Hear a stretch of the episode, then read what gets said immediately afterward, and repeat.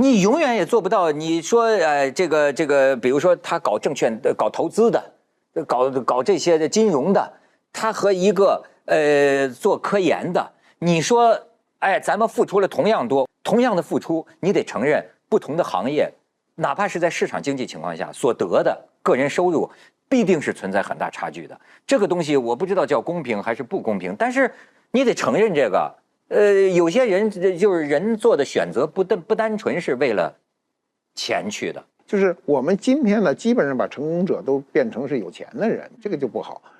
各行各业有各行各业的成功。对，过去你像俄罗斯呢，诗人作家来了，地位高级了，他有时候没啥钱，穿的破衣拉撒的，哎、但是大家都对他肃然起敬。哎，那我们现在不是这样，我们现在肯定是那个有钱的人都被前呼后拥啊！你因为视频很发达，你能看到这些大佬出场的时候都是前呼后拥，大佬出场是吧？但你看过一个文人出场前呼后拥吗？没有。但是我们对文化，从某种意义上讲，这些大佬他对文化，甭管是真的假的，他得表示出尊重来，因为他不敢不尊重。因为从历史上讲，文人的地位是高的，因为他是这个不说这社会良心什么都不说，他是这个你的精神支柱的创造者。对，我们的文化是靠日积月累，靠着前人的一点一滴，最后支撑起一个民族的精神。所以你再有钱啊，你可以出来鄙视一切，你不敢鄙视文化。我就没见过一个有钱人上来说唐诗那叫什么宋词，他都不敢说的，没人敢说的。真的，没人敢说。我也有同感，尤其是正面冲突。如果你今天啊，我们可以测试，就是一个钱财啊，钱跟文化正面冲撞，你在公众的评判中，钱一定是走败仗的，你肯定打不赢。你说我有钱就把你文化灭了，不可能。文化一出来，大家有钱的人都会特收敛，因为你蔑视文化。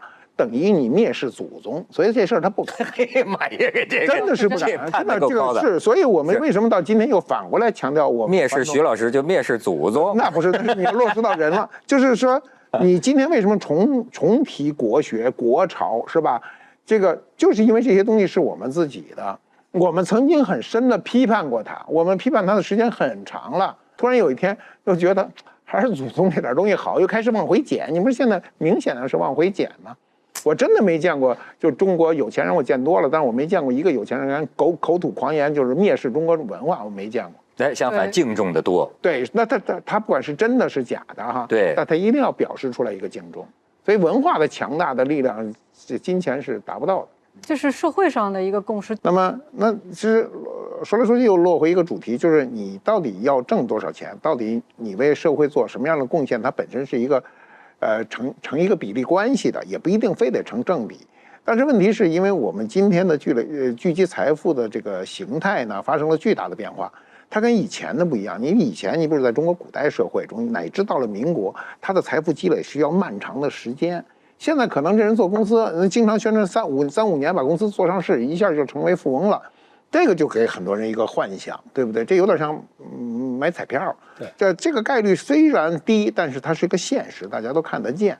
但过去没有这种事儿，你过去那个有的那个贫农说那地主说那祖上咱都十代人创下的财富，他都知道，对不对？你现在你这个时间跨度你是没有的，但是今天如果把这种暴富的生活中暴富的这种心境啊，都给调整过了一代人，那你找工作找什么工作你都会觉得不好。那你就只好一个方法去创业，创业一定是死得多的嘛。这比例是90%以上的。那肯定的，要把那个最初就刚开始有的刚一开始就死了，仨人去攒点钱，没几天就死了。所以这就能回应你刚才说的这个去大厂，对，它自然也是有它的这个。不是去大厂，你如果现在你去大厂，你没有一个好的本事的话，你进去你从打杂起，这个有一个悖论哈，就是越大的单位。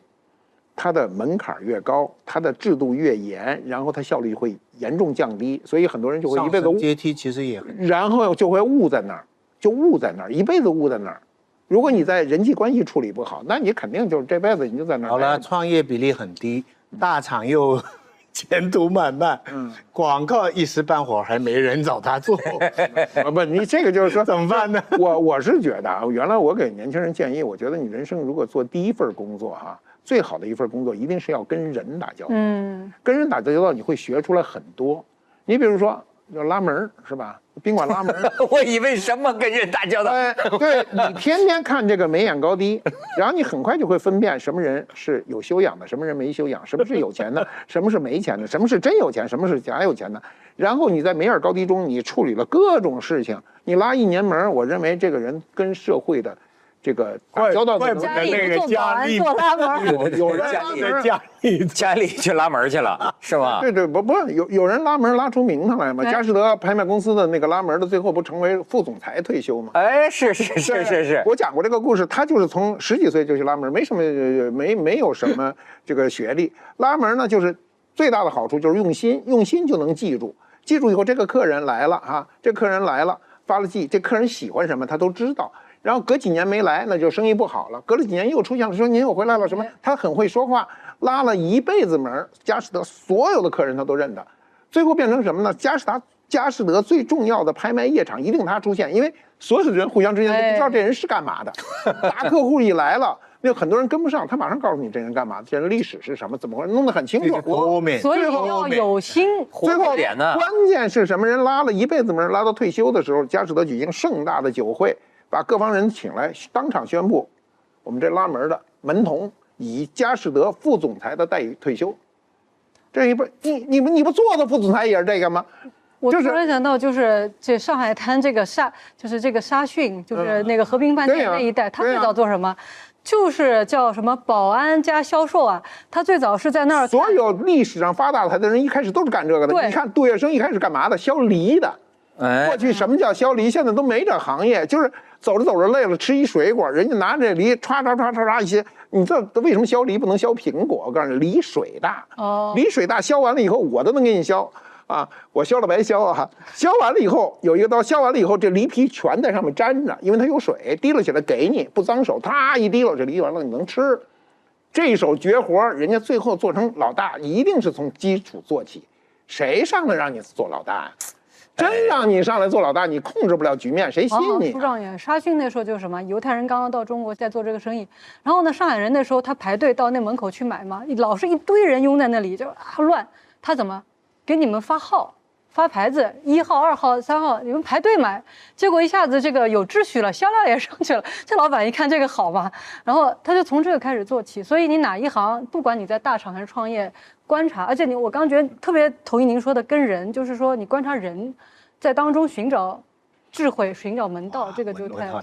你看到后来，你看现在的成功者往往都是跟人打交道，医生、律师、售货员、主持人，这他是对，他是说我也该发财啊，天天跟你们打交道，跟人打交道特别跟我们打交道局那个越打越穷，对，特别让我太。所以这个咱们今天这个结论说的好了，就是说啊，合法挣钱不丢人，择业不分贵贱，但是有一样，人人都择业，你看见人家成功的。